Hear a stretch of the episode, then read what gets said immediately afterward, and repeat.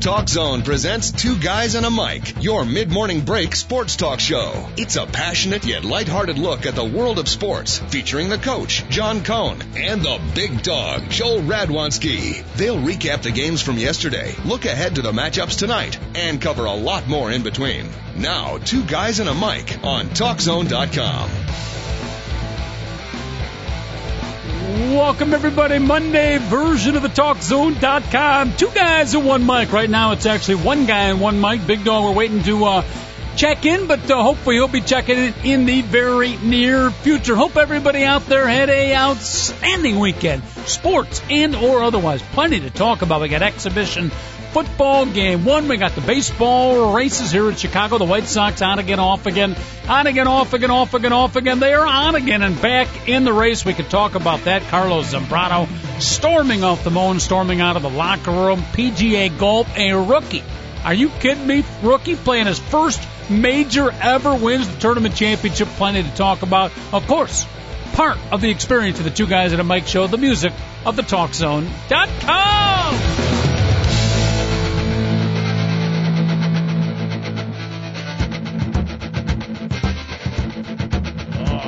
Love this tune. This is not Sugarland, is it, David? It is not. He's shaking his head. David Olson, a man who only comes in the microphone when we ask his particular expertise. By the way, real quick to start the show, we should uh, mention, speaking of music, our sympathies, uh, deepest, deepest, deepest sympathies out to the tragedy that happened at the Indiana State Fair with that uh, sudden storm coming in and uh, the stage, a huge stage and they got the YouTube video out now. They showed it on the news a little bit too, but the stage collapsing, many injured, four people dead. Just a horrible, horrible tragedy.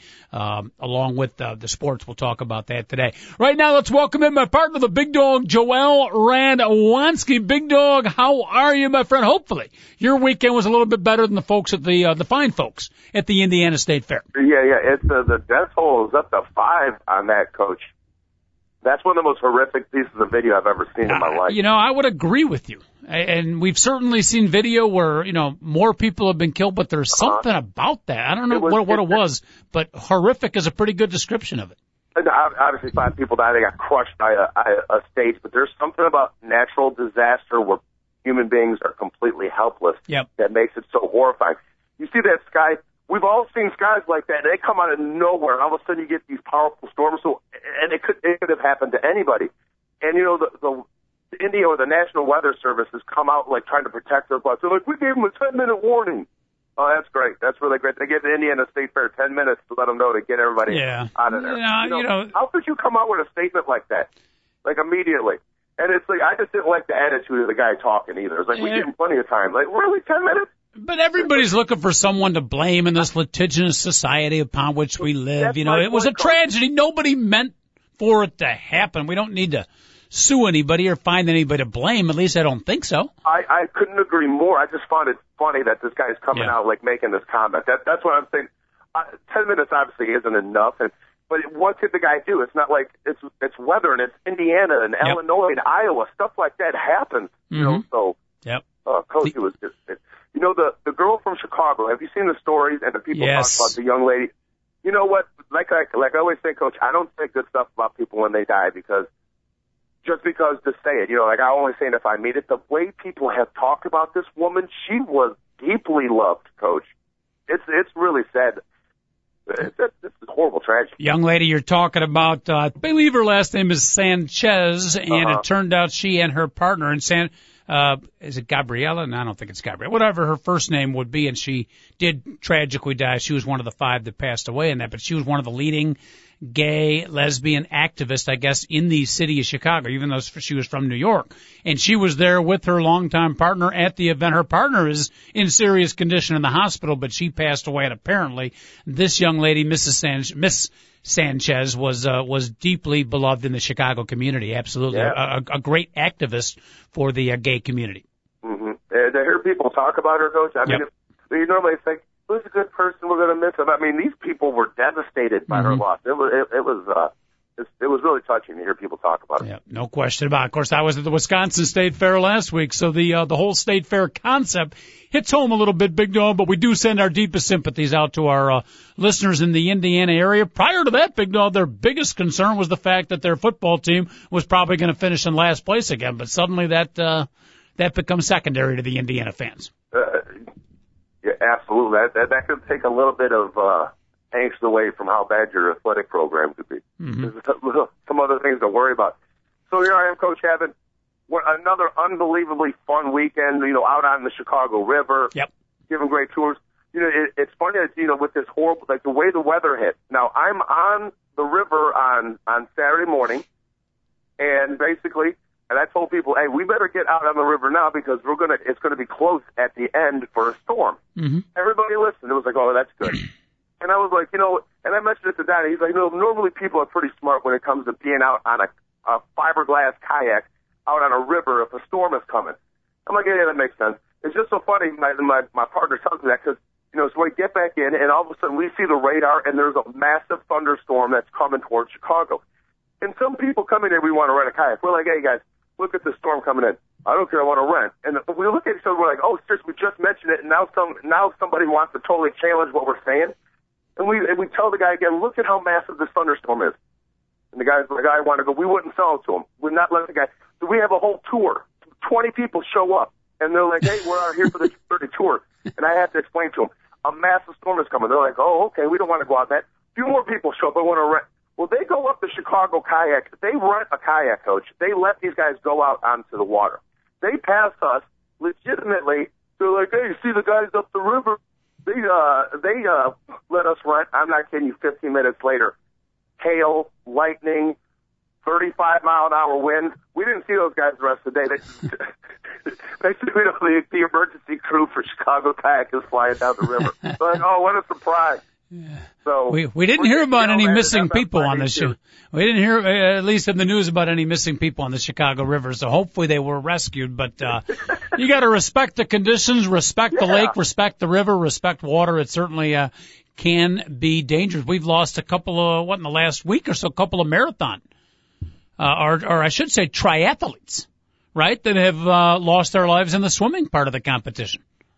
I So- have no idea what you're talking about, Coach. Yeah, yeah. There's been at least a couple, uh, you know, that, um, and then swimming is normally the first part of the triathlete competition, but, um, that's happened in the past week, two different competitions. So you gotta, you gotta enjoy the water, big dog, but you know it more than any because you are, uh, in it each and every day now as a hardworking Uh-huh. Chicago tourist professional on kayaks at the, uh, you know, enjoy the water, but you gotta respect it. You gotta understand the, the potential dangers. Now, now, Coach, I have trained myself in my pool to be able to swim in the middle of the water for a while. I could probably, Yes. I know I can last at least an hour out in the middle of the water. Do you take the kayak out in your pool just to practice and do some laps No, with the no, I'm kayak? talking about just like legitimately. If I like one night was, uh, you know, having a, a good time at a cocktail party out on the out on the lake, Yep. and I trip and I fall over into the into the lake, which for me is probably like a a 13% chance that it would happen.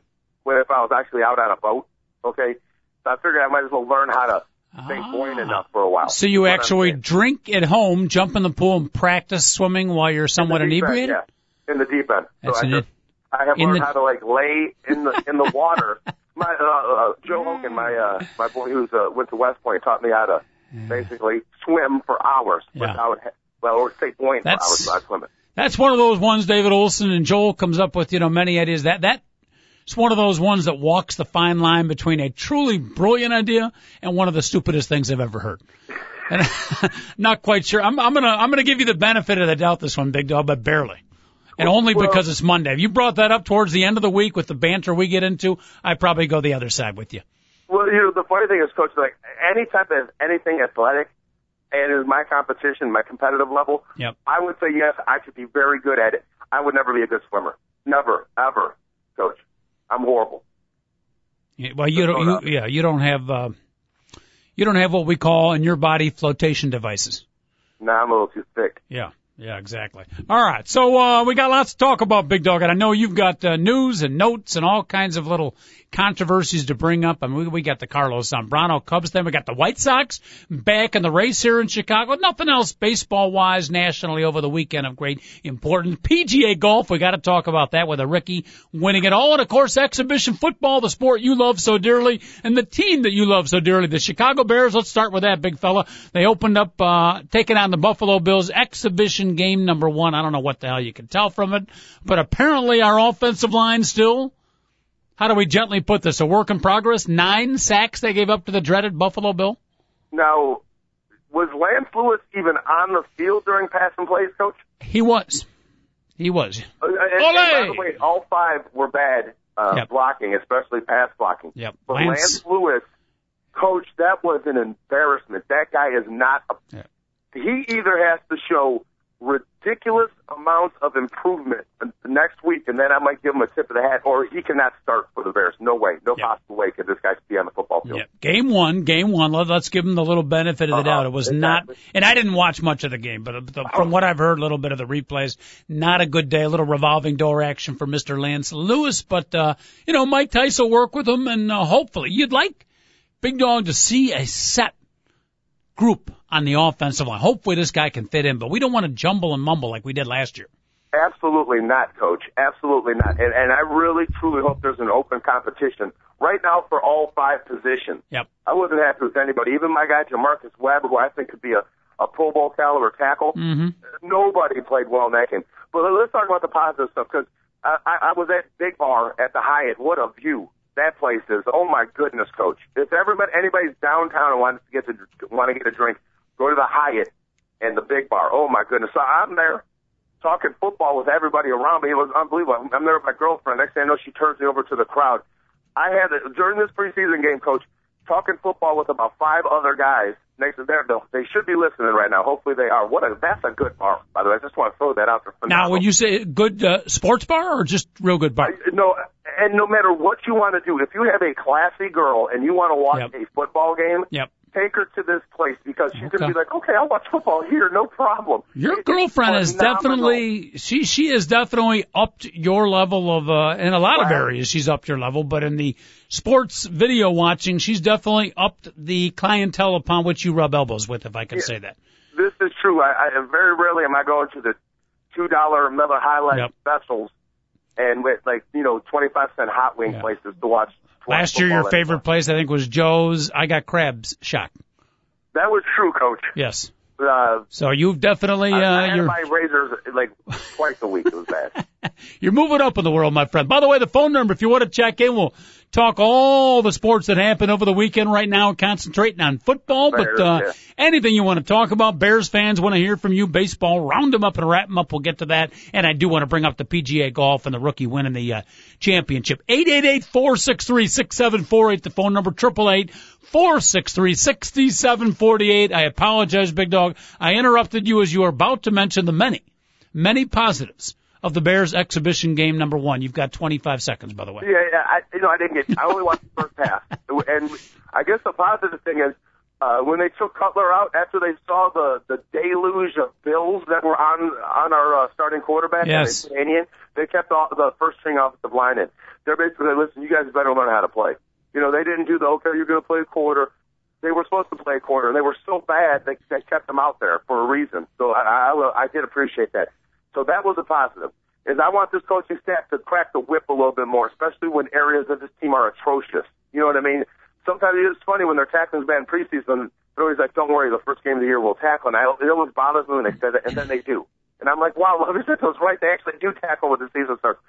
But they are way too soft on their players. I like them being a little bit more hard nosed when the team when they were so bad there. But another positive, Marion Barber, coach, that man runs angry uh, crank up that diesel. all I got to say. That guy better get 12 carries a game, and I hopefully they're on all our third and two situations. And when the Bears are up 10 points in the fourth quarter, let that mm-hmm. guy beat up on a team. That was awesome to watch that guy run. Yeah, suddenly we've got we've got a, kind of a good problem in the backfield because Marion Barber, the uh, the third, right? When we we know Marion Barber. No, no, oh, it's either this Marion Barber or it's Marion Barber. Okay, I don't like saying the third anymore. Okay, so but but I'm still. Guys, like Barberie. a lot better. I'm still trying to figure out, and I don't want to spend any time on it, but you know what happened to Marion Barber the second? Yeah, I don't know what happened to him. Yeah, some, somehow that happened. Uh, he disappeared. If, if anybody knows the whereabouts of Marion Barber II, please give us a call. Eight eight eight four six three six seven four eight. But they got a little bit of a, a good problem in the backfield because you still got Chester Taylor. No, no, who- no, no, no, no, they don't, coach. Well, you know, let's just put it. He's still out there with, you know, and he up until last year he was a very good, at least second running back. And then the kid Kahlil Bell, who at times looked pretty good last year. Big dog. He had a great exhibition game yesterday, and he's putting his hat in the ring. So they're the the Bears, and obviously Matt Forte is your starter. You got maybe not a star, but you got a lot of weapons in the backfield. Uh, Chester Taylor has got to be cut. Okay, they only have so much money to go around for. They have plenty of money to go around, but uh, I run much. Obviously, Forte is their starting running back.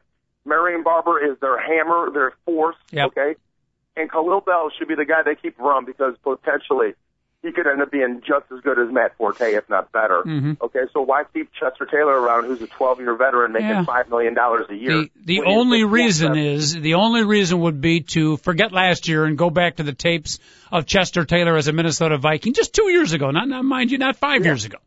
Two years ago, watch tapes of him running against the Bears. That's the only reason to keep him around.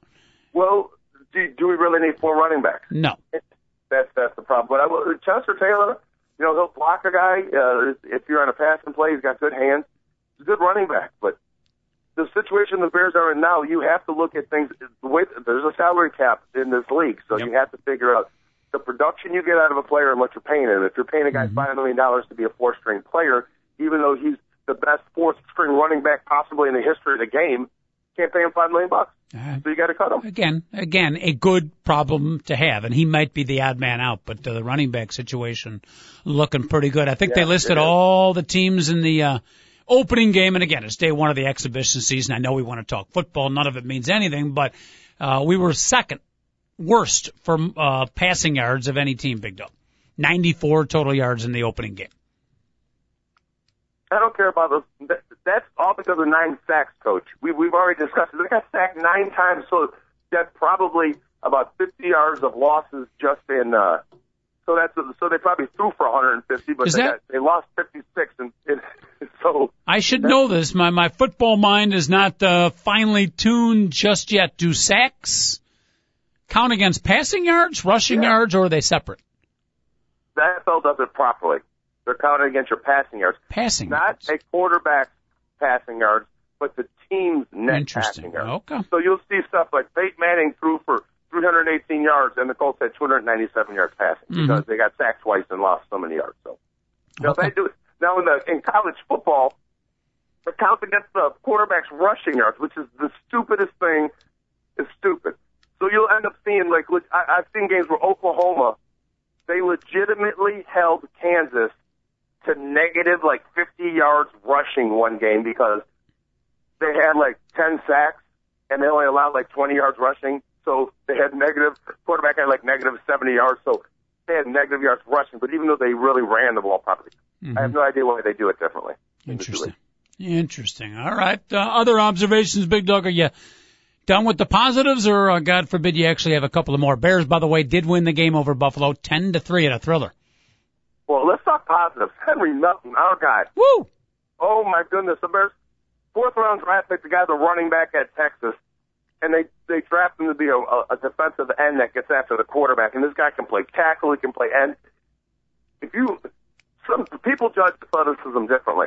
I think Henry Melton might be one of the best athletes on the Chicago Bears.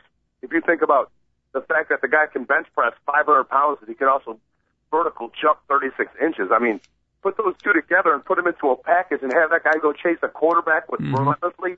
That's a stud coach. Yeah, and now he's learning how to play at the NFL level, and it's becoming what I would call uh, functional, uh, practical athleticism. In other words, he's putting that, you know, 500 pounds, 36 inch vertical leap is great, but now he's starting to use it as a football player and make effective plays. Yeah, He, oh, he yeah. was good. And the the one thing I like about him, I, I use the word relentless. When he's on the field, he doesn't stop, coach. Yep. He's one. That's why when you see guys that play that way, the way Amobi Okoye is going to play for the Bears, guys that go all out all the time. That's why you got to have fresh defensive linemen. You got to mm-hmm. have two levels. You got to have a first team and a second team.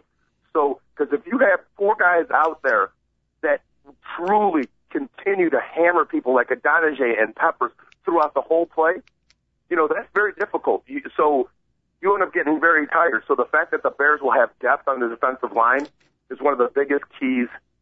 Uh, if you're going to win a Super Bowl, you have to have a great defensive line and, and a functional quarterback. It's as mm-hmm. simple as that. Yep. Defense played pretty well. I don't know how good the Buffalo offense is, but uh, game one of the exhibition season under their belt. I got the Giants coming up next Sunday. I don't know other games around the NFL. Big dog. I don't know if there was anything real indicative. No major injuries. Uh, I guess you got some young quarterbacks battling for spots, but again, exhibition game one, and it's different because these teams have had so little to practice. You really couldn't tell much from week one, I don't think. No, no, no. Let's let's not start judging teams and and getting too much into stuff. And, and just as watching it as the Bears is the simple thing I bring up the offensive line. If they had been great last year, I wouldn't even have thought of it. Oh, they had a nine sack game. That well, they'll, they'll figure it out. But as atrocious as they were last season, you got to worry that this is indicative of what could happen again. So uh, those are the only things that I guess you can look at is uh, areas of concern for a team that they had last year. Did it mm-hmm. flare up again in game one? Yeah, I, I didn't watch much of the game. You're absolutely right. By the way, and again, you want to check in, talk a little Chicago Bear football exhibition football, folks. Eight eight eight four six three six seven four eight. Big Dog and the coach at your service right up until 11 o'clock. One hour one hour only, Big Dog. We are limited in our sports conversation. We're trying to get this to be a two or three hour show, but right now uh, we're down to an hour and the way things are going, we might be down, you and me might be doing like five minute intervals. That might be about the best we're going, unless our ratings start to pick up a little bit. Um, I was watching the game a little bit, just briefly looking at the game at a uh, location which was loud, but the TV was on. But I did look over at the screen. I think either at halftime or at the end of the game, and the, and they had the passing stat. Jay Cutler, one for one, zero yards. I'm yeah. like, okay, we're picking up right where we left off, folks. Woo! Way to get fired up in exhibition game. And Caleb Hanie was what? Three for seven for like 40 yards. Yeah, I don't know what the exact stats yeah. were, Coach. I, I, I, I watched the game. I, the sound was not even on. Yeah. You know what I mean? So I, One, I, I didn't get any, any like information. That's a, that's a great stat though. One for one, zero yards, and your day oh, is done. by the way, Cutler and Forte, the thrower and catcher, were hammered on the play. So that's great. We're back to the dump and duck. dump the ball off, and the receiver has to duck because he's about to get hammered. Yeah, let's. Yeah, that's great. And then and then let's take the rest of the day All right. So uh, suffice it to say, Mike Tice has a busy week of work uh, ahead of him. Mike Tice has a lot of work ahead of him because uh, you know there's one thing to actually teach a guy who he's supposed to block and the the philosophy of the offense and figure out like you know the number of the guy that you're supposed to block in every play. That's you know that that's one thing, coach. But when you have to teach Lance Louis how to move his feet and it's August 15th, the Bears are in trouble. Okay, seriously, that's not good, coach. Ah, I love it. We got the big dog getting in his uh miniature panic mode already. Don't forget we got we have a backup plan if the Lance Louis experiment doesn't work. You take Chris Spencer. Ooh, you got you got a fat son. What? Who's going to be the Bears? They have nobody at, at guard. Well, sure they do. You got Chris Spencer moving over to center, and you move Roberto Garza back to guard. Well, Chris Spencer better hurry out the Bears' offense immediately so we can get Garza back at guard. Really, I mean, Cutler can't. Um, we can't get Cutler hurt in the preseason game. We're playing the Giants next week. Remember what happened when they played the Giants last year? I do. Yes. One of the one of the scariest sights, one of the worst displays of offensive line play. Honestly, one of the worst that I, that I have ever seen in my NFL watching career. It was, coach. It, it was, and it wasn't yeah. just because it was the it was the Bears, and we were sickened no. by it, and they were winning at the time, and we yep. thought they might be good. It wasn't just that. It it, it truly was. Uh, Herm Edwards, I remember him saying he's that was the, as bad as I've ever seen a team play. Herm Edwards. Herm Edwards is good, by the way. He's getting more and more play time, play time on whatever it is. I get mixed up with the networks now, but uh, and I hear him on the radio too. He's he's definitely getting out of his coach mode into the commentator mode. I like him. He's got some color to him. Uh, I, I for one, big dog, I'm sticking in the Lance Louis camp, partly because at the Lance Louis camp the food is really good. It's got to be, coach. Yes, it's got to be. That man is a very large individual. In fact, my nephew was celebrating a going away dinner as he's about to head off to college, and they went to Joe's. What do they call it? Joe's Stone Crab Oh, over there on Rush Yes. and uh, Illinois. Yeah, apparently where a lot of beautiful people go to be seen. And Yes, uh, yes, they do. while they were enjoying a nice bone-in ribeye, the Bears offensive line walked in. And he said, A, they are extremely large people, and B, that they uh, eat an incredible amount of food. Oh, I could imagine. Yeah. You, they probably eat two entrees, and they also get appetizers. Oof. You know, you don't. They don't ever go and order tapas, okay? Because No. somebody's gonna miss it, be missing a finger, okay? If, if that ever happens, can you imagine the offensive line trying to share Yeah. some food Yeah. at, a, at a Spanish tapas restaurant? Yeah. And by the way, I like those tapas restaurants, but um, not topless, but tapas. tapas. Yeah. Yes, where they bring around a There's little. couple pretty good tapas restaurants. Yeah, it sounds. right. I, I went to one in Evanston recently. I wasn't even familiar with what a tapas restaurant was, but uh, very good. Really? You got a classy wife. She hasn't dragged you out to one of those events yet. Not particularly. No. I was. I was. I felt like I was a little bit out of it, but uh, definitely enjoyed it. I, I really am surprised, Coach. And you go out with a lot of people, so I, I'm kind of shocked. Well, thank you very much. Chipotle. I mean, you know, Chipotle is my number one stop right now. They don't. That's not considered tapas, I don't think. No, that's uh, there's Spanish and then there's Mexican ripped off food by an American company.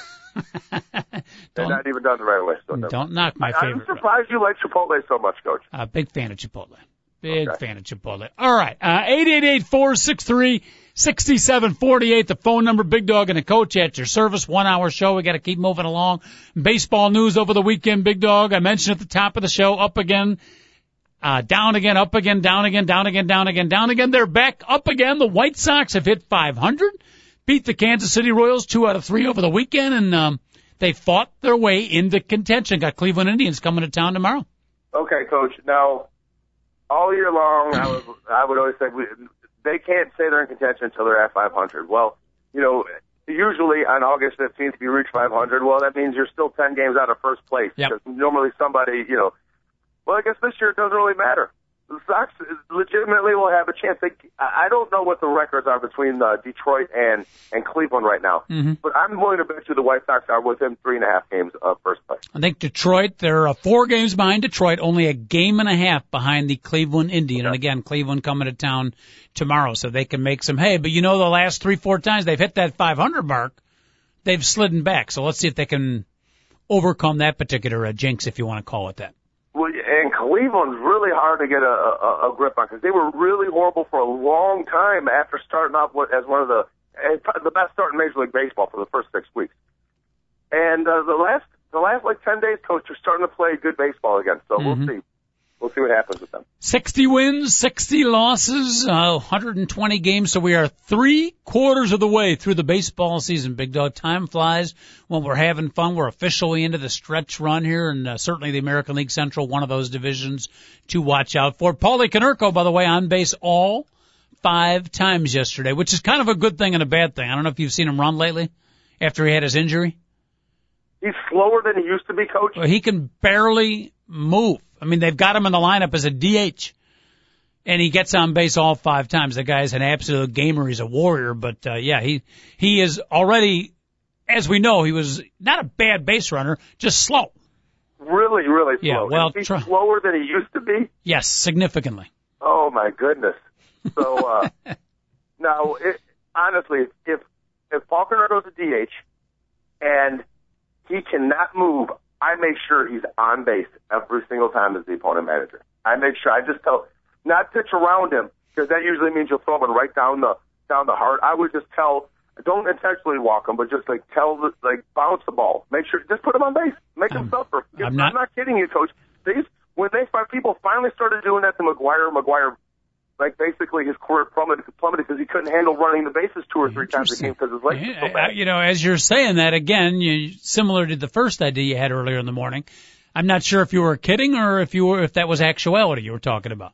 Yeah, and plus you put when they used to put McGwire on base. I remember the first guy that ever said the White Sox need to walk Mark McGwire because if you put him on base, it clogs up the whole bases, and the guy can't move anyways. And th- there's a one in there's a one in eight chance right now if you throw him strikes, he hits the ball at the park anyways. So the White Sox decided to walk him that series. White Sox swept the Cardinals in St. Louis. It was uh it was Hawk Harrelson, and I'm, I don't like taking advice from Hawk Harrelson, but you know right now Paul Konerko is the best hitter in the White Sox. If you got Adam Dunn or Alex Rios sitting behind Paul Konerko, you put Paul Konerko on. Mm-hmm. I, I hate to tell you, he ain't going past first base. It's an interesting theory. And at first, I thought, you know, you're kidding, and it's humorous, and it's obviously not a uh, real strategy in baseball. But the more I think about it, you're absolutely right. Basically, you walk him to set up the double play. Yeah, you, and in the simple fact, Paul Konerko is the only guy in this lineup that you fear. He's one of the top ten hitters in the game, maybe top eight right now. Mm-hmm. He's going to hit 335 home runs every single year. So if you, who cares if you put this guy at first base? He's not going to steal. He's not going to go first to third on you. So that's if I'm playing the White Sox, I, there's no way I pitch to Konerko right now. If you're telling me he's even slower than he used to be. I don't know if you pitched to Brett Lillibridge, but he's the guy who uh, hit the home run first inning yesterday. By the way, he had three run homer, got the White Sox off to a good start. He's filling in at first base. He's been a great fill in this year. Brett Lillibridge. I don't know if they have a baseball award for the top, basically the NBA equivalent of the top six man. If they did, I don't think they do, but if they did, Big Dog, Brett Lillibridge in the team picture, maybe a solo shot of Brett Lillibridge for that award. Coach, you know what? Maybe that's what uh, either you or I or just me have to do. Maybe we'll sponsor JC Sports and T's sixth or tenth man of the year award, yes. and, we'll, and we'll hand it out to somebody. We'll have to make. You're going to have to spend like uh like 500 bucks on the trophy. You got to make it at least decent, mm-hmm. okay? And we'll have a big dramatic uh placing of it. Give it to Brent Lillibridge. Maybe we get a little bit of publicity out of it. It's interesting. You see what I'm saying? I like it. I mean, you can go back over the years. Brent Lillibridge is a World Series caliber test guy off your bench. Like, yes. oh, you need someone to play center field. Well, guess what? This guy is almost Gold Glove caliber in center field. Oh, you need somebody to play third or second. Yep. He can do it. You need a sacrifice fly. Well, this guy will look for a high pitch to make sure he hits something in the air. The guy just plays baseball the right way. Like But- Brett Lillibridge, White Sox have a keeper right there. Probably one of those guys, and I remember the Cubs used to have a guy like that too. I think it's Jose Vizcaino, who was a Oh, great was a, was a really good one of those coaches. Yes, great uh, just those. Yeah. great fill-ins, but it's, it's it's you know you hate it's almost like an insult to the guy, but one of those guys where if you put him in a set position and play him 140 games and play him regularly, they probably aren't as effective. Some guys are like that. I'm not sure Brett Lillibridge will want to hear that, but that might be the case. Kind of the backhanded compliment, Big Dog. Well, if, if you get a guy, okay, so you, if you play Brett Lillibridge every day, you're going to find out that he's going to hit uh, 260 with 15 home runs, steal 20 bases, uh, drive in 75 runs, and you but you realize he did the right thing all the time when he was playing, Mhm. and you're like, oh, okay, that's not really center field caliber worthy for a team like the White Sox, you know. But when you think about it, you can just throw a guy in like that, then it's worth it. That's the thing, because I don't think like he, they get worse, coach. I just think that you know, if you have an everyday starter, you want a guy like if you have an everyday starting center fielder, you want the guy to hit at least 285 with 20 homers. I mean, that's that's what I'm thinking. At least, So, at least. mhm. All right, Big Dog and a coach at your service right up until 11 o'clock, halfway through our excursion here. By the way, Big Dog, we are expecting one day this week. The, uh, the great Babitsky. I don't know if you remember him or not. Sam Babitsky going to make an appearance in the studio. And I don't know your schedule or not. Are you good all five days this week or do you have a weakness one day? uh, I might have a weakness one day this week. I'm not sure. I got to go get my schedule from Water Riders. I think we're going to have a uh, we're, we're going to have a training day, coach, where they just throw me in the river and somebody has to go in and save me. I, Well, that sounds. I like- when I'm the base. Sounds like a good, a good time would be had by all except you. Yes. Yeah. Good. What if, I, I'm- I hate to say this, but what if someone does not pass the test? Does that mean That, that probably means that I might miss more than one day this week and next week. And and you don't know what day that will be, huh? No, no, no, I All don't. right. All right. Well, we will have the great Babitsky in the studio one of these days. Of course, we will play one of our favorite games, favorite segments here. We'll ask people to email in with questions, and we'll do uh, what would Babitsky say? You remember that segment? Oh, I know, I know, and I got to be quite honest with you. Uh, from what I understand, even Jesus listens to what Babitsky would say. Let's not get carried away. Uh, 888-463-6748. We got that coming up this week. We'll talk a lot of football, and not so much today, but we'll definitely get into college football as that starts to sneak up on the horizon. So, uh, lots to come here. Some good stuff over the course of the week. We'll jump off the sports page as well. By the way, one quick off the sports page note in the world of movies, David Olson, Planet of the Apes.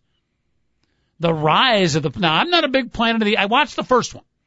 Had no interest in sequels, two, three, four, whatever the hell they were called, but this one, This sounds extremely good. I'm anxious to see this, except nobody will go with me. It's it's getting fantastic Yes. reviews, great word of mouth. Could end up being like uh, the sleeper head of the summer. Mm-hmm. Oh, James Franco needed one, so that's good for him. You know, Coach, if you want to come on down to the city to to the massive AMC down here, Yes. uh, you can watch it with my girlfriend and I. We'll go watch it with you. Okay.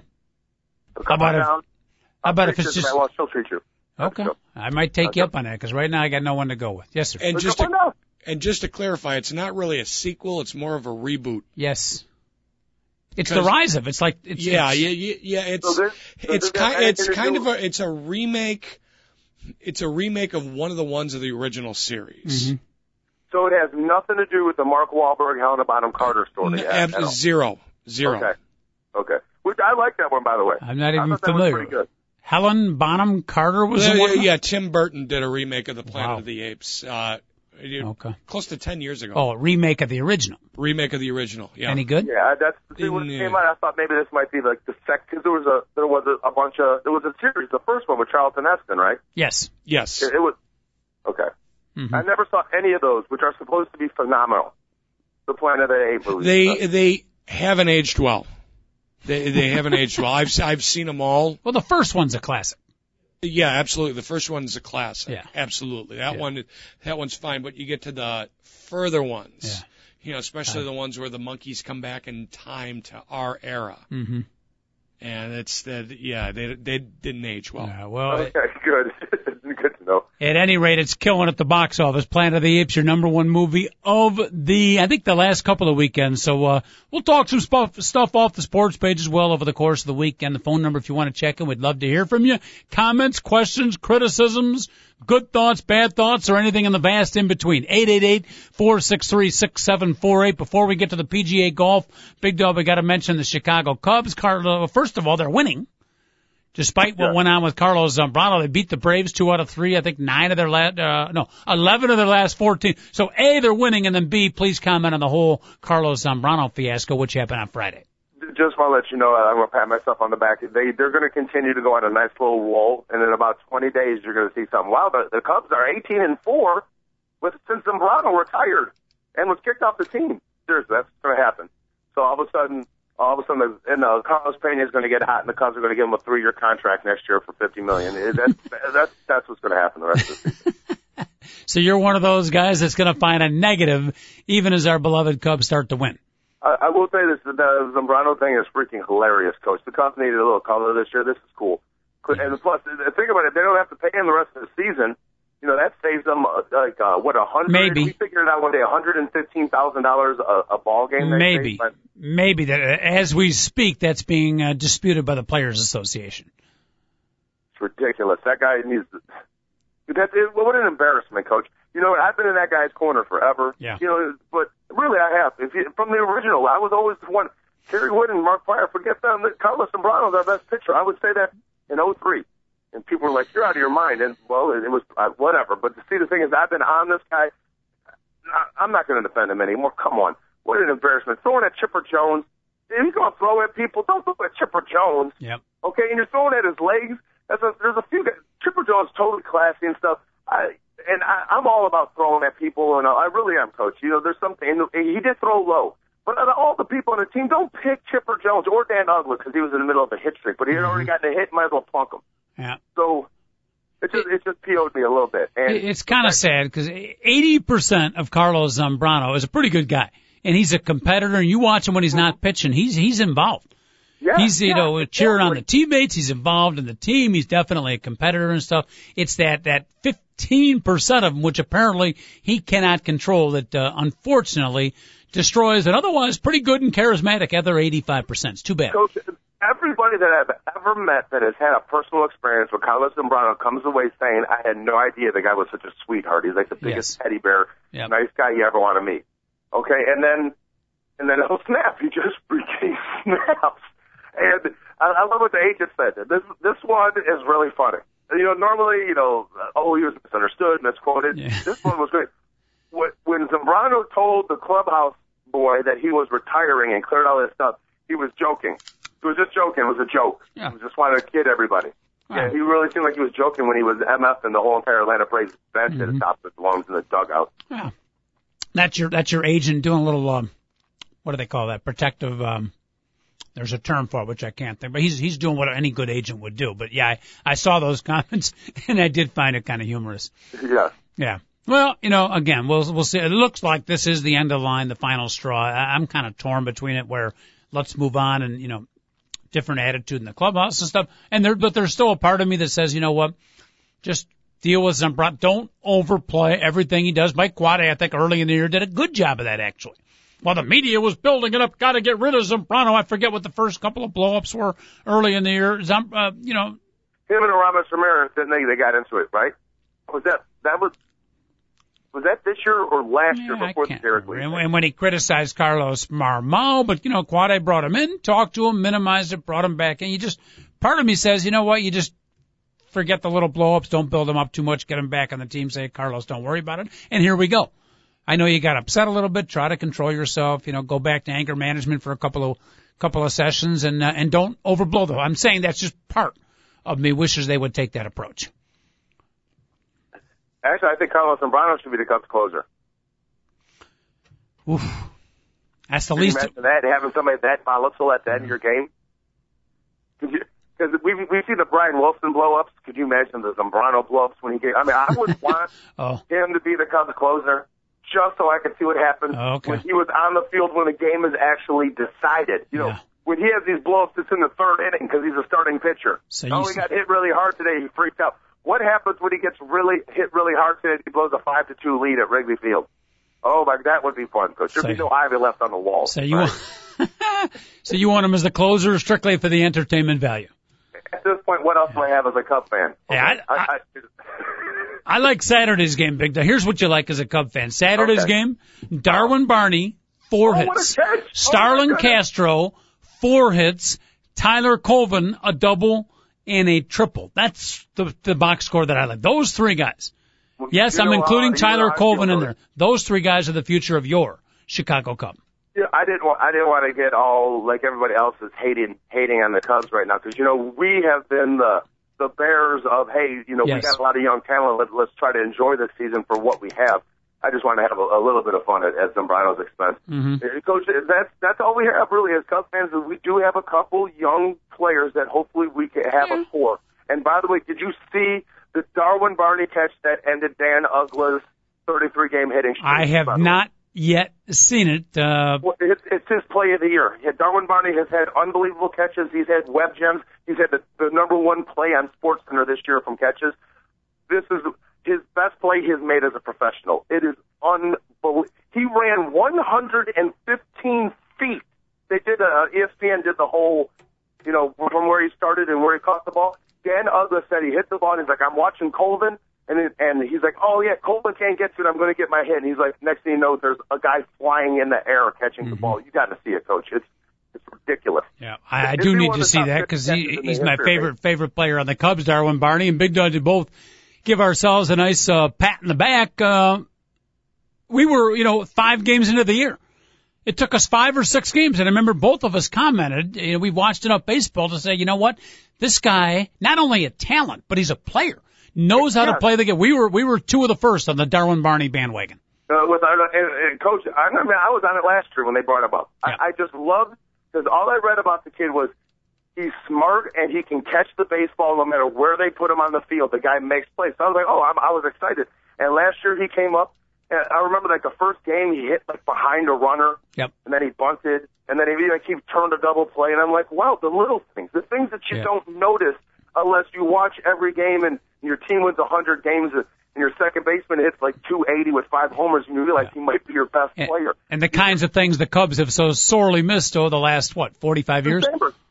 Yeah. Like, in '98 they had Mickey Morandini, and he was that guy. He did all the little things, and he was awesome in Mickey the field. Morandini. Do you remember how good of a year he had in '98, Coach? Yeah.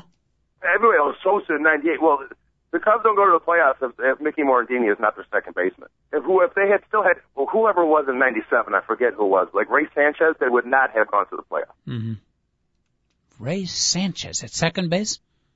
Yeah, remember he was he Yeah. was a second baseman because uh, Yeah, well, but is that I, forget who was in '97. My point because he played short too. He was no, he was a shortstop in '97. Yeah. But, but basically, my point is, you really do need those scrappers, coach. And the- Cubs have a core of scrappers. So Mm-hmm. hopefully they have some guy that has a power bat in their in their minor league system, a, a true one. They've- got a couple guys that are putting up ridiculous numbers in the minor leagues, as in home runs and RBIs. hmm Hopefully that can translate to uh, the major leagues because they got a shortstop and a second baseman who can catch the ball. Did you see Starlin Castro's play in the hole yesterday? Did not. went into the hole. Both of their plays of the year happened this weekend because Castro went into the hole, and I mean I know it's Chipper Jones, but he threw him out by like you know he His- did the Derek Jeter jump throw and threw out Chipper Jones by about 20 feet. It, Castro's arm is just short of Dunston's, coach. Yeah.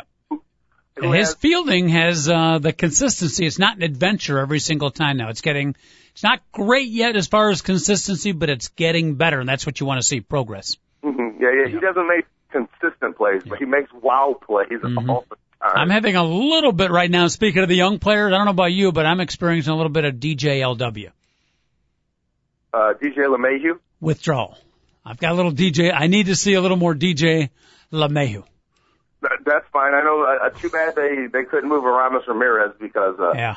I was hoping to get a possible uh like young pitcher in the minor league system and, and, Mhm. and just get LeMahieu out there. I think LeMahieu has to be he, he's not going to be anything more than a uh than a backup ball player coach, Oh, but he I can know play a bunch that. of positions. I, I, I'm not ripping the I- kid. I think he's one of those smart guys that can fill in a bunch of roles like Brent Lillibridge that we were talking about. That Okay. I've, I just can't imagine him being a all-star caliber position player right now. I got a higher level when the Cubs celebrate uh, after a 104 year wait.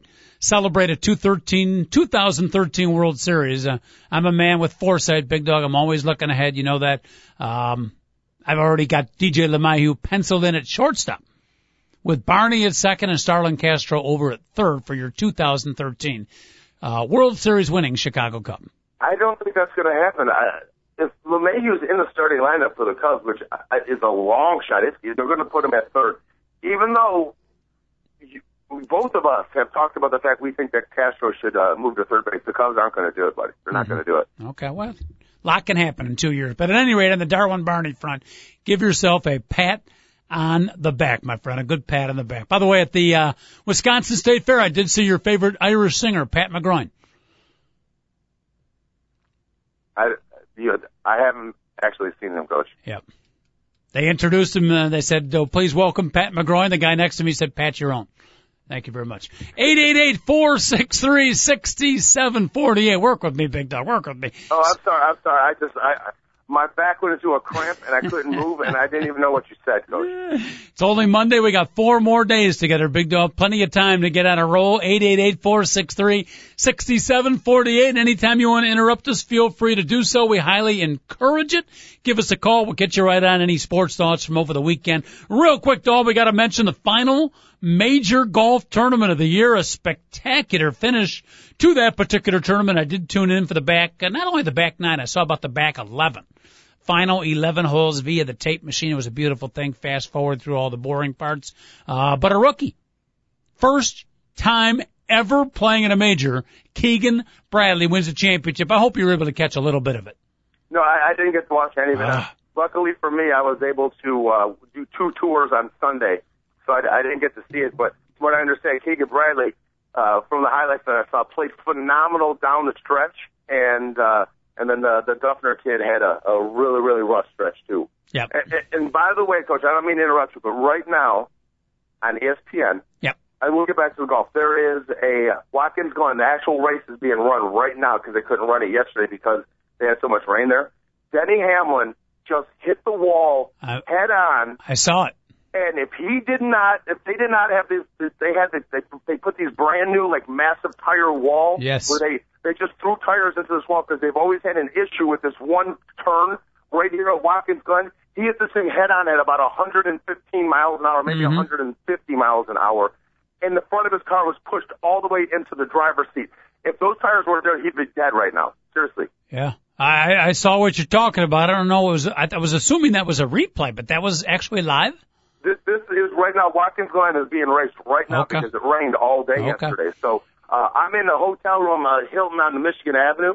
I, I can't even tell you how excited I was. It's 9 a.m. on a Monday morning, I wake up and I get to watch a live sporting event, which I, I haven't got to watch a live sporting event in in weeks. It seems like besides uh, Major League Baseball games. So You are. you know, I work every week. I'm loving this, coach. I'm, I'm just I want to let you know if I have if I haven't been right with you this whole show I'm really sorry because I'm actually watching racing. You're living large, my friend. You're living large. Working at the uh, on the Chicago River, staying at the Hyatt Hotel, watching at the Hottie Toddy Sports Bar. Very good. Here comes a replay right now, and the uh, wow, wow. And the key to what you said, as opposed to most crashes, it wasn't like he hit it at an angle. I mean, he hit the wall going, yeah, straight head on. And you're right. Without padding, we'd be talking about the great memories of Denny Hamlin. Yeah, that's no joke. How he because uh, uh, Watkins Glen, there's people out there that are listening. It is actually it's not an oval track, so it ain't a bunch of uh, left turns.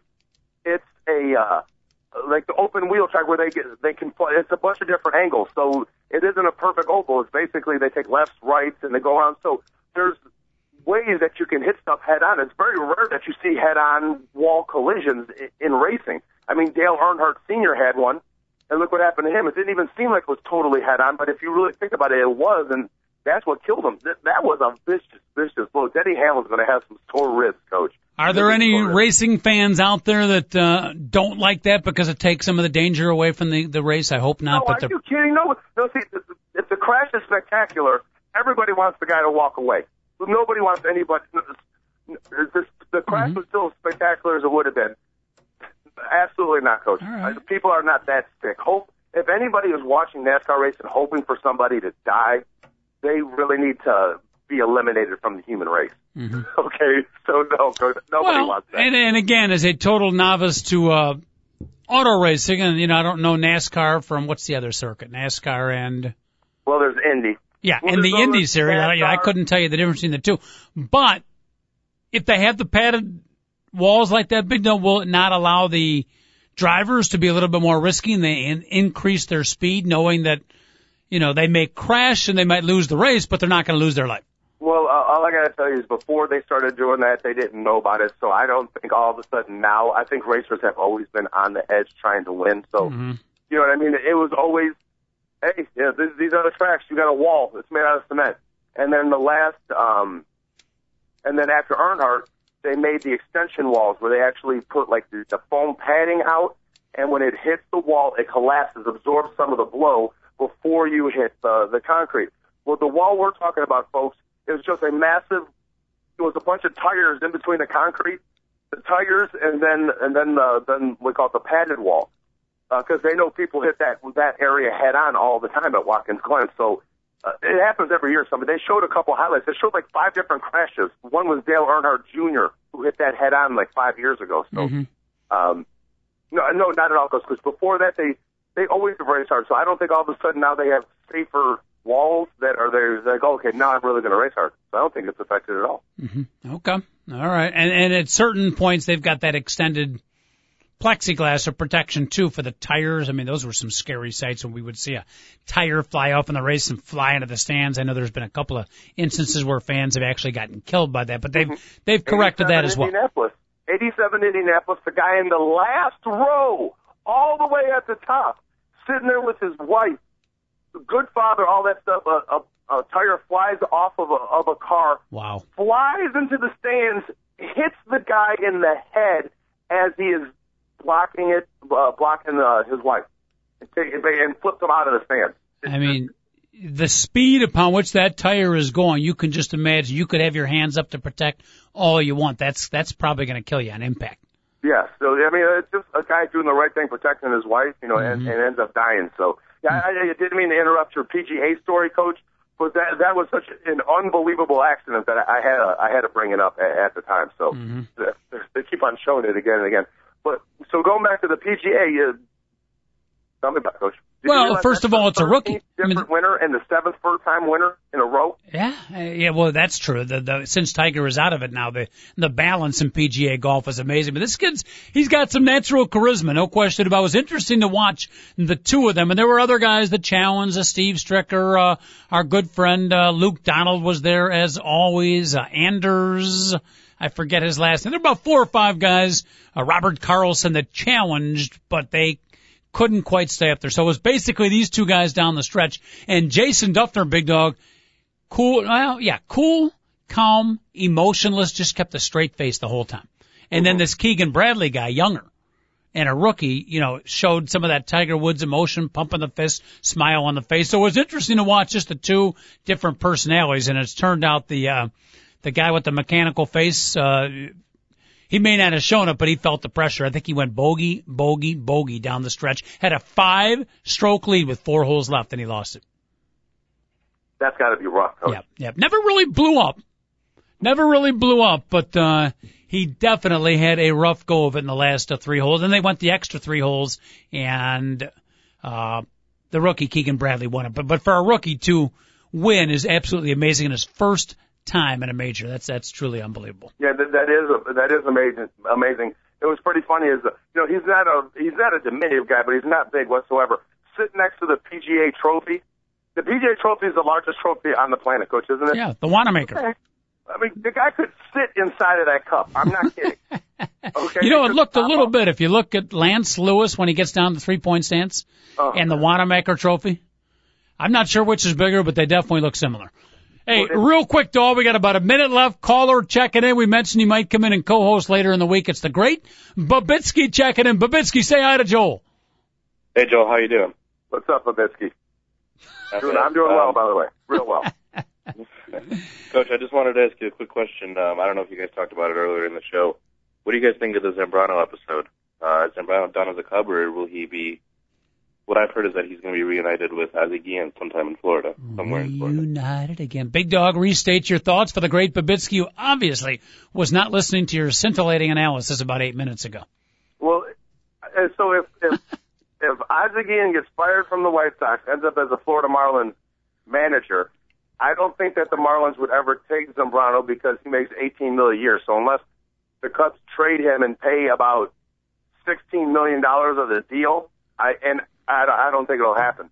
And I do not want the Cubs trading with the Marlins because somehow the Marlins will send the Cubs three guys with bad knees, shoulders, and elbows, and the Cubs will send them two All Stars and an MVP. So, I- no, I don't want the Cubs dealing with the Marlins whatsoever for this team, not at all. The ghost of Ricky Nolasco completely disagrees with you. Dontrelle Willis, the names go on and on and on, Coach. and we get Alfon- Antonio Alfonseca, they get a 20 game winner. You do the math. Okay, yes, we got the extra finger thrown in, but that really didn't help, did Yeah, it? well, I'm get, I'm getting the extra finger signaling at me right now that we got to wrap up the show. Babitsky, sorry we did not have more time from you. Call in anytime. We're going to get you in one day this week, okay? All right, Coach, sounds good. Thank you. Beautiful. We got to wrap up the show, folks. Joel, be good. And uh, if you are not able to make a show this week, let me know so we can get the great Babitsky in on a proper date.